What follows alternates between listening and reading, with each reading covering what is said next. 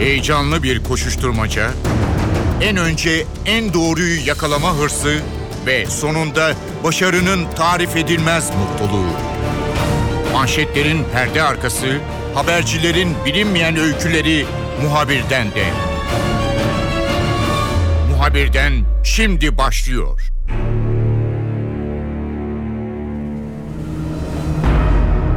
Muhabirden de bu hafta konumuz yine Suriye.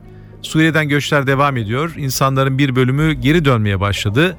Ancak sınırdaki çatışmalar şiddetini artırıyor ve hem Türkiye'ye gelenler hem de geri dönenleri de zor günler bekliyor.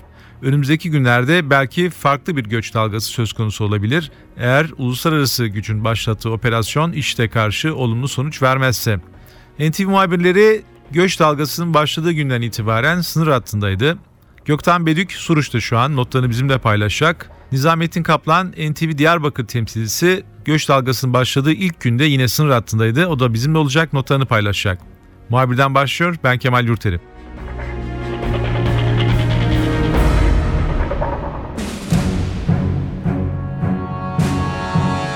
Önce Gökten Bedük'le konuşacağız. Gökten hem sınırdaki insanların yaşadığı zor günleri, anları bize aktardı. Hem de Suriye tarafında yaşanan çatışmaları görüntüledi. Onları da NTV ekranlarından bizler aktardı. Gökten sen Suriye sınırındasın. Birkaç gündür de NTV ekranlarından haberlerini takip ediyoruz. Çatışmaların olduğu yerdesin. En yakın e, muhabirsin şu an. Tabii ilginç bir yer anladığım kadarıyla Suriye sınırı. Bizim böyle haberlerden gördüğümüz gibi de değil. Çok yakın. Bizim tahmin ettiğimizden de yakın. Bu göç olayla bunu da öğrenmiş olduk. Nasıl oradaki yaşam? Önce onu anlatır mısın? İnsanlar bu kadar çok çatışmaların yakın bir noktada yaşarken günleri nasıl geçiriyorlar? İstersen oradan başlayalım. Aslında şöyle söylemek lazım Kemal yani Suruç ilçesi sınırda. Yani sınıra yakın bir noktada 10 kilometre var. Bizim benim bulunduğum yerse Mürşit Pınar sınır kapısı. Hemen karşımda Kobani kenti var ve Kobani kentinden Cuma günü yani bir hafta önce çok yoğun bir göç dalgası yaşandı senin de bildiğin gibi. İşte e, hani diyorsun ya e, insanlar ne yapıyor, yaşamları nasıl? Yani Suruç'takilerin yaşamları da Kobani'dekilerin yaşamları da tamamen artık değişti. Bunu çok rahatlıkla söyleyebiliriz. Çünkü Suruç kendi nüfusunun iki katı kadar daha fazla nüfus aldı. Son açıklamaya göre 150 binden fazla Suriyeli sığınmacı şu anda Suruç'a gelmiş durumda. Hani bunların birçoğu akrabalarına yerleşti. Türkiye'nin içerisindeki başka noktalara da gittiler ama ağırlıklı olarak Suruç'tular. Artık ne Suruç'takilerin yaşamı eskisi gibi yani bundan bir hafta öncesi, öncesini hatırlarsak ne de Kobani'dekilerin. Kobani kentinden biraz size bahsedeyim isterseniz. Kobani kenti şu anda ben çok rahat bir şekilde Kobani kentinin doğu mahallelerini çok rahat bir şekilde görebiliyoruz. Bölgenin en kalabalık kentiydi Suriye'nin Kobani kenti. Şimdi mesela baktığınız zaman sınırdan e, çok net bir şekilde pencerelerdeki hatta bir kadın görüyorum şu anda bakın çamaşır asıyor. E, şu anda çok net bir şekilde görebiliyoruz. O kadar yakınız. Buradaki sınır hattı ilginç. Sınır hattı aslında aslında bu bu bölgenin kaderini de çiziyor diyebiliriz. E, savaş yıllarında Birinci Dünya Savaşı'ndan sonra çok uzun bir Suriyeli sınır hattımız var biliyorsunuz. Bu sınır hattını bu tren yolu belirliyor. Bir tren yolu var. Suriye sınırıyla Türkiye sınırını belirleyen tren yolu var. O tren yolu bu çok uzun sınırımızın büyük bir bölümünü belirliyor. Şimdi önümde de tren yolunu görüyorum. Hemen tren yolunun arkasında da e, burada Kobani kenti bulunuyor. E, mesela bu sınır hattı üzerinde şöyle bir örnek vereyim. Mardin'in Nusaybin ilçesiyle Suriye'nin Kamışlı kenti yan yanalar. Yani e, herhangi bir binaya çıktığınız zaman Kamışlı kentinin binalarını görebiliyorsunuz çok rahat bir şekilde. Aynı şekilde Akçakale ile Talabiyat da böyle. Aralarından işte az önce sözünü ettiğim o tren yolu geçiyor. Yani buradaki her şeyi e, kaderi daha doğrusu buradaki insanların kaderini, coğrafyanın kaderini belirleyen bir sınır diyebiliriz bu sınıra. Burada bir de tabii bu sınırda özellikle sözünü etmemiz gereken şeylerden bir tanesi de mayınlar. Ama ben isterseniz biraz e, bir hafta öncesine dönmek istiyorum. Bir hafta önce işit saldırıları başladığında kente işit hem güneyden hem batıdan hem de doğudan kuşatma altına aldı. Büyük bir baskı vardı. Havan topları, toplar hala da kent merkezinden şu an sesler duyulabiliyor. Ee, büyük bir saldırı başlattı işit. Bunun üzerine çok yoğun bir göç dalgası oldu. Doğruca insanlar özellikle köylerde olanlar, Kobani çevresindeki köylerde yaşayanlar Türkiye sınırına doğru koştular ama hani biraz önce söyledim ya size mayından bahsettim. Bu alanda Türkiye ile Suriye sınırındaki mayınlı alanlardan geçmek zorunda kaldılar. Yani arkalarında ölüm vardı, önlerinde de ölüm vardı. eski kaçakçıların bildiği o yollar vardır. O yollardan bir tanesinden geçerek hatta birkaç yerden geçerek Türkiye sınır tellerine ulaşmaya çalıştılar. Korkunç görüntüler vardı. Çok büyük bir insanlık dramı yaşandı Kemal burada. E, bu görüntülere tabii gazeteci olarak bir insan, yani gazeteci olarak tanık olmak, bu görüntülere bir gazeteci olarak tanık olmak çok acıydı bizim için. Yıllardır bu meslekteyiz. Çok üzücü görüntüler yaşandı. Özellikle o çocukların halini görmek. Örneğin 5 yaşında bir çocuk 1 yaşındaki kardeşini o mayınlı alandan 5 kilometre boyunca sınır Türkiye sınırına getirmeye çalışmıştı. Yüzü toz içindeydi, ayaklarında ayakkabı yoktu. Gerçekten inanılmaz acı görüntüler vardı burada. Ha mesela bir tane anne vardı. O insan senin o büyük göç dalgasının içerisinde çocuklarını kaybetmemek için bellerinden kendi beline iple bağlamıştı. Gerçekten çok acı görüntüler vardı burada. Mayından bahsederken daha önceki gün o alanda yani mayınlı arazide yine maalesef bir patlama meydana geldi. O patlama sonucunda da 4 çocuk yaralandı. O çocuklardan bir tanesi hayatını kaybetti. 3 çocuğun nasıl e, yaralandığı konusunda bize bir bilgi ulaşmıştı. Oradaki askeri yetkililerle görüşmüştük. Şöyle söylediler. Mayına basmamıştı o çocuklar. E dedik ki nasıl oldu bu? Çocuklar mayını görüyor. Dürbünle izlemiş çünkü askeri yetkili oradan uyarmışlar. Uzaktan tabii bağırıyorlar megafonla ama seslerini ulaşa, ulaştıramamışlar. Çocuklar mayınlı alanda dolaşırken bir mayını görüyorlar. Ucunu görüyorlar mayının ve mayına taş atmaya başlıyorlar. Sopayla vurmaya çalışıyorlar ve maalesef o patlama oluyor. Hani düşünebiliyor musunuz? Yani bu bölgedeki bu korkunç oyunu diyeceğim artık. Yani çocuklar e, mayınlı alanda dolaşırlarken maalesef işte o patlama meydana geldi ve bir çocuk hayatını kaybetti. Bir yandan da şunu söyleyeyim. IŞİD saldırıları devam ediyor. E, tepemizde şu an uçaklar uçuyor Kobani kentinde. Bu Kobani kentiyle Suruç e, arasında e, tren yolundan biraz önce bahsetmiştim. E, sınır hattından. Aslında e, Birinci Dünya Savaşı'ndan sonra çizilmişti bu sınır ve e, kiminin kardeşi, akrabaları, yakınları sınırın öte tarafında kalmıştı. Yani şimdi Suruç'a gitseniz, Suruç'takilerle konuşsanız herkes size şunu söyler. Benim amcam orada, benim halam orada, benim yeğenim orada. Yani akrabalık ilişkileri e, yıllar boyunca devam etmiş. Pazartesi, Perşembe günleri Mürşit Pınar sınır kapısı açılıyor. O kapıdan da e, ticari ilişkiler devam ediyordu daha öncesine kadar. Şimdi de açılıyor ama şimdi sadece geri dönüşler için. Kobaniler evlerine dönüp özellikle erkekler IŞİD'le savaşmak için çocuklarını buraya yerleştirirler ailelerini. IŞİD'le savaşmak için geri dönüyorlar o söylediğimiz Mürşit Pınar sınır kapısından. Yani akrabalık ilişkileri çok yoğun. Suruç'la Kobani arasında. İki farklı ülke diyebiliriz ama ülkeler farklı ama insanlar birbirinden hiç farklı değil. Onu kesinlikle rahatlıkla söyleyebiliriz. Haberlerde gördüğümüz kadarıyla e, Türkiye tarafında olanlar bu çatışmalara alışmış. Zaten uzun dönemdir orada çatışma var. E, son dönemde belki IŞİD e, çok yakın yerleşim yerlerine doğrudan saldırmaya başladı ama sınırın daha aşağı taraflarında e, havan düştüğünü, e, mermilerin isabet ettiğini biliyoruz Suriye'den e, gelen mermilerin Türkiye topraklarına. Ama bir de orada bir farklı bir şey oluşmuş. Herhalde çatışmaları seyrediyorlar e, büyük bir soğukkanlıkla. Bu nasıl oluyor? Yani insanlar çatışmaya alışmışlar mı? Umursamazlar mı yoksa çok büyük bir merak içerisindeler mi? Yani yakınlarındaki bu çatışmayı nasıl bu kadar soğukkanlıkla izliyor?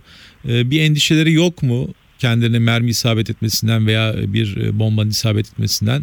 Ee, Kemal aslında endişeleri var. Endişeleri akrabaları için. Örnek vereyim ben size. Ee, biz e, doğu tarafında, Kobani'nin doğu tarafında, doğu köylerinde çatışmalar olduğunu duyunca o bölgeye doğru hareket etmiştik. Ee, orada Alizar diye bir köy var. Alizar köyüne gittik. Gerçekten de oraya gittiğimiz zaman çatışmaların devam ettiğini gördük. Mesela köye girer girmez bir tank atışı yapıldı. İşit o köyü çatışmayla ele geçirmişti ve orada çatışmalar devam ediyordu. E, biz orada köylülerden bir tanesi e, bizi karşıladı, e, çok yardımcı oldu bize.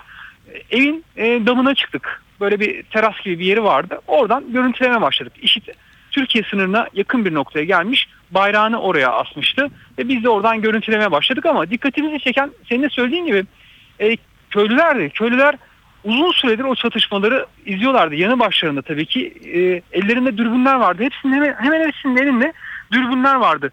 Sanki böyle söyleyeceğim şey şu. E, Roma'da eski Roma'da bilirsin hani arenalar vardır. Gladyatörlerin dövüşünü izlerler. Ama burada farklı bir e, durum var. Başka bir ruh hali. Endişeliler. Çünkü karşı taraftakilerin o köyde yaşayanların hemen hepsi kendilerinin akrabaları. Gerçekten de orada beklerken bir Suriyeli gördük. E, onu sorduk kimdir diye. Bizim kendisi dayımız olur dedi. O köyde yani Alizar köyünün karşısındaki e, Suriye köyünde IŞİD tarafından ele geçirilen köyde yaşayan birisiydi kendisi. çatışmalar başlayınca doğruca o köye kaçmış ve maalesef o da oradan e, kendi köyünün e, nasıl yıkıldığını izliyordu. Başka bir örnek vermek istiyorum size. Batı tarafına da gittik. Sınır hattımız boyunca çatışmalar sınırımıza dayanmış durumda çünkü. Batı tarafında da Karacaköy diye bir köy var. Türkiye sınırları içerisinde. Bu köyde de benzer bir durum söz konusu. O köyün hemen karşısında Siftik Köyü adı verilen e, iki tane köy var. Aşağı Siftik, yukarı Siftik Köyü. Bu köyler IŞİD tarafından ele geçirildi. Yine çatışmalar yaşandı. IŞİD buraya bayrağını astı. Ama hemen karşısında e, Zorova Tepeleri var. Zorova Tepelerinde de PYD güçleri yani o bölgedeki Kürt güçleri mevzi almış durumdalar. Çatışmalar çok yoğun bir şekilde devam ediyordu. PYD güçleri uçak savarlarla işte ateş açıyorlar. IŞİD de onlara tankla karşılık veriyordu. Çok enteresan bir durum vardı. Hani az önce söylediğimiz akrabalık ilişkileri var ya. PYD ateş açtığı zaman alkışlama sesleri yükseliyordu. IŞİD tankla ateş açtığı zaman yuhalama sesleri. Yaklaşık benim görebildiğim kadarıyla çatışmanın izlendiği iki ayrı tepe var. İki tepede 100-150 tane köylü. Yani e, duyan çevre köylerden duyanlar da gelmişti. Hepsinin hemen hepsi, hemen hepsinin ellerinde dürbünler vardı. Dürbünlerle bu çatışmayı izliyorlardı ama tabii ki yani e, herhangi bir şarapnel parçası veya bir saldırı da olabilir e, Türkiye sınırının olduğu yerde. Nitekim askerler kuleleri boşaltmıştı. Sınırın tam dibindeki kuleleri çatışma hemen yanlarında olduğu için zırhlı araçlarla o bölgede ge- geziyorlardı. Ama bir yandan da çatışmalar günlerdir sürdüğü için bir alışkanlık da söz konusu artık e, o çatışma seslerine, o silah seslerine e, köylüler alışmıştı. Gökten peki gazeteci arkadaşlar neler yapıyor? Çünkü sınırın en yakın olduğu noktadan haber aktarıyorsunuz. Oradaki insanlar için ne kadar büyük bir riskse bu çatışmayı izlemek ve oradan gelecek bir tehdit sizin için de aynı şekilde risk oluşturuyor. Günler nasıl geçiyor orada bu haber kovalamacası içerisinde? Aslında hani sen de çok iyi biliyorsun ama bir yerde haber gördüğünüz zaman can güvenliğiniz ikinci aşamada kalıyor. Yıllardır e, maalesef bizim değiştiremediğimiz kötü huylarımızdan bir tanesi bu. Haberi gördüğümüz zaman hemen üzerine gitmek istiyoruz. Hemen yakınlaşmak, hemen görüntülemek e, veya hemen haberimizi e, geçmek, fotoğraflamak istiyoruz. Bu bizim hastalığımız. Sen de çok iyi biliyorsun Kemal. Ee, yine de yine de e, güvenliğimizi almaya çalışıyoruz. Daha uzak tepelerde, daha uzak noktalardan görüntülemeye çalışıyoruz çatışmaları. Çünkü e, karşımızda e, bizim IŞİD'i görüntülemeye çalışmıştık. Normal e, savaş kurallarına uyan bir örgüt yok. Karşımızda bir terör örgütü var. E, her an ateş açabilir. Bu nedenle Mesela e, az önce anlattığım e, batı sınırına doğru gitmiştik. Karacaköy'de biz o karakolun bulunduğu yani eski Suriye karakolunu 30 kadar işit militanı ele geçirmişti. O karakolun bulunduğu noktaya çok yaklaşmamaya çalıştık. Çok uzak mesafeden kameralarımızın teleobjektiflerini kullanarak bu kişileri, bu militanları ve çatışmaları görüntülemeye çalıştık, haber yapmaya çalıştık. Ama e, gazeteciler açısından e, şunu söyleyebilirim. Fiziksel olarak çok fazla etkilenmesek de çünkü burada kum fırtınaları oluyor, söylediğin gibi çatışmalar oluyor. Ee, doğal şartlardan çok fazla etkilen, etkilenmesek de maalesef bilinçaltımızda e, çok acı şeyler ektiğimizi, çok acı tohumlar ektiğimizi söyleyebilirim. E, o görüntüleri hayatım boyunca unutamayacağım. Sen onu çok rahatlıkla söyleyebilirim.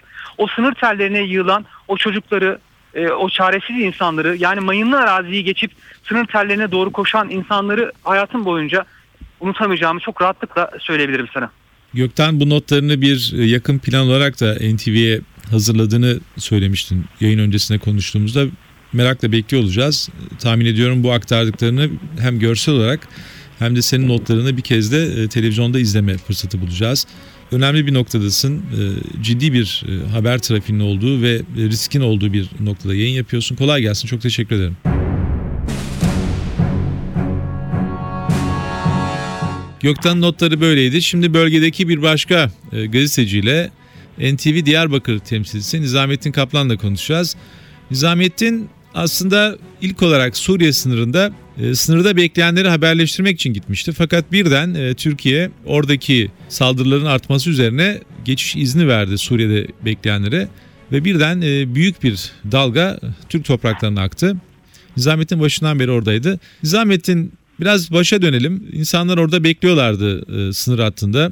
Hem NTV ekranlarından bu haberleri izledik hem senin notlarından bunu takip ettik. Sonra birden kapı açıldı. Orada yaşananlar nelerdi? Neler oldu orada? Yani tabii biz sınıra insanların dayandığını öğrendiğimizde hareket edip yola çıktığımızda gördüğümüz manzara gerçekten bir insanlık dramına tanıklık etmek oldu. Binlerce insan iki günden beri Dikmetaş köyü sınırında bekliyorlardı. İşit saldırıları nedeniyle canlarını kurtarmak için Türkiye'den yardım istiyorlardı. Bu bekleme iki gün sürdü. İlk gün gittiğimizde akşam saatlerine kadar e, insanlar orada beklemeye devam ettiler. Bir umutla içeriye alınmak konusunda. Askerler sürekli buradan alımlar olmayacağını, Kobani'ye gitmelerini Kürtçe anonslarla söylüyordu. Akşam saatlerinde biraz insanlar ikna olur gibi oldu. Dönenler oldu. Gece işte binlerle ifade ettiğimiz bu rakam gece e, 200-300'e kadar düştü. Ama sabah saatlerinde yine yoğun bir göç başladı ve bu göçün ikinci gününde saat 13 sıralarında artık e, insanlar çok gerildi. Çeşitli sıkıntılar yaşandı. Orada e, asker Türkiye tarafında bulunan ve Suriye'deki yakınlarını bekleyen bir gruba müdahale etmek durumunda kaldı. E, bu gerginlikten sonra Suriye tarafındaki topluluk arasında da bir hareketlilik oldu. Oraya da gaz bombası atıldı. E, ve bu sırada belirli bir bölgenin dışına çıkan kadınlardan biri e, işte mayına basarak ağır yaralandı. Ve bu olayın hemen ardından da üst düzey bir askeri yetkili geldi. Askerlere emir verdi ve tel örgülerin açılması söz konusu oldu. Ve ondan sonra da insanlar Türkiye tarafına geçmeye başladılar. İlk gelen grup 4000 kişi civarındaydı. Onlar hemen alanda bir süre bekletildi Türkiye tarafında. E, daha sonra da kayıt yapılması için araçlar geldi. Araçlarla Şanlıurfa'nın Suruç ilçesindeki Yatılı İlköğretim Bölge Okulu'na götürüldüler. Tabii buraya götürülenler kayıt yaptıktan sonra orada kalmak e, zorunda olmuyordu. İsteyenler yakınlarının yanına yerleşebiliyordu. Nitekim öyle de oldu. Bir kısmı İbo'ya yerleşti, bir kısmı kaydını yaptıktan sonra yakınlarının yanına yerleşti. Ama esas göç, o gün yaşanan büyük göçün gecesi daha doğrusu. Daha büyük bir göç yaşandı. Biz buna tanık olmadık tabii. Gece saat 01'den itibaren sabah 03'e kadar e, devam eden bir göçten söz ediyoruz. Ve o gece yaklaşık 40 bin kişinin Türkiye'ye geçtiği bilgisi verildi yetkililer tarafından. Daha sonra bu rakam 150 bine kadar çıktı ve şu anda Türkiye'ye giriş yapan Suriyeli sığınmacıların sayısı 150 binle ifade ediliyor. E, İBO'da ne kadar var? İBO'da 2600 civarında insan var e, ve bunların çeşitli ihtiyaçları karşılanıyor. Ama diğerlerinin tamamının yakınlarının yanına yerleştiği ya da farklı yerlere gittiği yönünde bilgiler ulaştı elimize. Suruç ilçesinin e, nüfusu şu anda 3'e katlanmış durumda. Sokaklarında insanlar e, yürüyecek neredeyse yer bulamıyor. Araç trafiği çok yoğun. Buna bir de dışarıdan gelen, destek amaçlı gelen e, ya da Kobani'deki saldırıları protesto etmek amacıyla gelen ya da yardım kuruluşları, gazeteciler, meslektaşlarımızı da katarsak Suruç ilçesinin nüfusu bir anda e, hiç e, umulmadık derecede büyüdü ve artık ilçe kapasitesi bu kadar insanı kaldıramayacak düzeyde bir hal aldı. Nizamettin karşıdan gelenlerin bir bölümünün yakınları var. Ee, Onlar karşılıyorlar veya onların evinde kalıyor. E, Bir bölümü e, İstanbul, İzmir gibi e, bir takım büyük şehirlere gidiyorlar. Bazıları da orada kalıyor, bazıları da geri dönüyor. E, Devlet orada kalmak isteyenlere de e, yardım ediyor. Hem farklı kuruluşlar da yardım ediyor olabilir. Kamplar oluşturuldu. Çocuklar için bir takım e, yerler oluşturuldu. Şimdi tabii bu şehir dışına çıkanlar yani o bölgeyi terk edenlerin beklentisi ne? Onlar bir daha geri dönmek niyetinde değiller mi? Veya ne amaçla mesela İstanbul'a geliyor? Yani şimdi bizim görüştüğümüz bütün insanlar hepsi geri dönmek istediğini söyledi. 100 kişiyle görüştüysek bunların 98'i 99'u geri dönmek istediğini söyledi. Ama güvenli bir bölgeye. İstanbul ve Ankara'ya gidenlerin de ben geçici olduğunu düşünüyorum. Çok da öyle çok yoğun bir gidiş de yok. Yetkililerle yaptığımız görüşmede ve yine orada kalanlarla yaptığımız görüşmede çok fazla böyle yani Şanlıurfa ve çevresinin dışına çok fazla çıkanların olmadığını söylüyorlar. Şimdi tabii ki e, Demokratik Bölgeler Partisi'nin de bir iddiası oldu. Eş Başkan Kamuran yüksek bir açıklama yaptı. Dedi ki buraya gelenlerin rakamları resmi yetkililer tarafından abartılıyor. Bu kadar insan gelmedi diyor. Yetkililer 150 bin civarında geldiğini söylüyor. Bu da ayrı bir tartışma konusu. Gerçekten hani rakam 150 bin mi, altı mı, değil mi onu bilmek zor. Ama gelenlerin hepsinin Şanlıurfa başta Suruç olmak üzere ve çevresinde konakladığını görmek mümkün olabiliyor zaten dolaştığınızda. E, ihtiyaçlara gelince e, başta AFAD olmak üzere Birleşmiş Milletler Kızılay ve Türkiye'nin birçok kentinden belediyeler, siyasi partiler, sivil toplum örgütleri yardım konusunda e, her türlü desteği sağlıyorlar. Ama biraz gecikme söz konusu. E, yine AFAD tarafından hani İBO'ya yerleştirilen ailelerin çeşitli sorunları var. Bu sorunların bir an önce giderilmesi gerekiyor. Çünkü bunlar sadece üzerlerindeki kıyafetlerle gelmişler. Gelenlerin çoğunluğu çocuk, yaşlı ve kadın. Çocuklar bu sıralamada birinci sırada yer alıyor. Zaten sürekli yaptığımız haberlerde hep ön planda çocuklar var. Ve bunların çoğu da 5 ile 0 yaş grubu arasında. Daha büyük yaşta olan çocukların sayısı daha az. Ve önümüzde birkaç gün sonra artık kışın o etkili soğuğu hissedilmeye başlanacak. Kaldıkları yerler sağlıksız koşullar. Yani sağlıksız koşullarda kalıyorlar. İBO'nun sınıflarında, spor salonunda kalıyorlar. Bir kısmı çadırlara geçti. E, bu dönemde çok toz var orada. E, tuvalet ihtiyacı çok ciddi bir problem.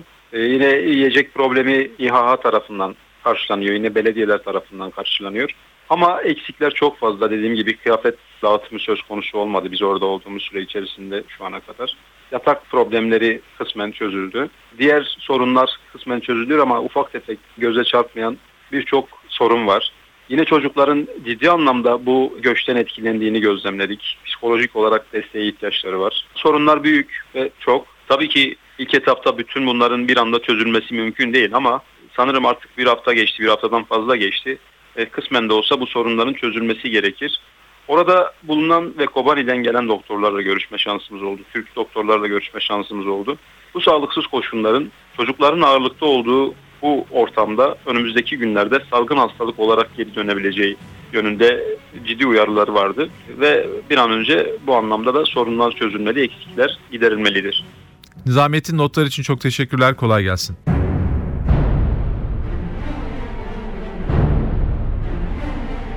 Muhabirden de bu hafta Suriye konusuna ve Türkiye'ye yönelik göçe yakından baktık. Ben Kemal Yurteri, muhabirden de yeniden görüşmek üzere, hoşçakalın. Haber için değil de haberin hikayesi için şimdi onlara kulak verme zamanı. Muhabirden NTV Radyo'da.